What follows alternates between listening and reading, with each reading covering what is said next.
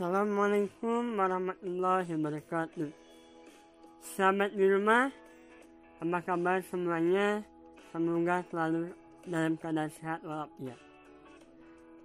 Perkenalkan, saya Muhammad Iqbal Ramadan, mahasiswa pendidikan kewarganegaraan, Fakultas Pendidikan Ilmu Pengetahuan Sosial, Universitas Pendidikan Indonesia. Bertemu lagi dalam podcast saya. Dalam kesempatan ini, saya akan mencoba menganalisis pemaparan materi dari kelompok 5 mengenai mempersiapkan guru jabatan dasar untuk mengembangkan gagasan besar dalam seni sosial. Mempersiapkan guru jabatan untuk mengembangkan gagasan besar dalam seni sosial merupakan hal yang sangat penting sebagai upaya untuk mengembangkan seni sosial di sekolah-sekolah. Gagasan besar untuk urusan seni sosial adalah prinsip tentang cara di mana manusia berinteraksi satu sama lain.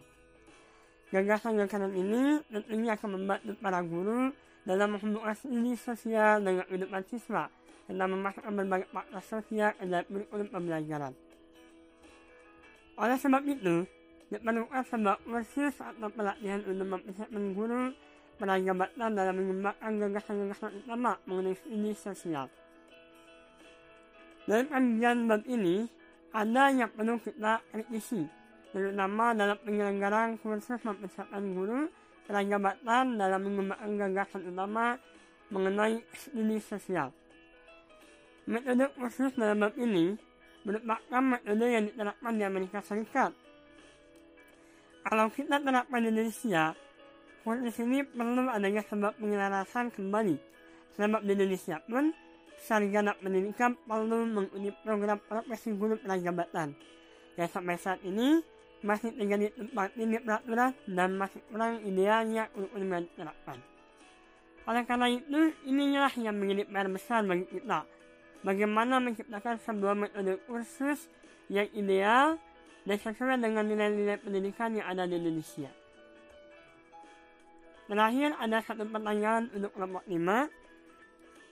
Bagaimana upaya yang mesti dilakukan seorang guru prajabatan untuk mengembangkan gagasan besar mengenai studi sosial di sekolah?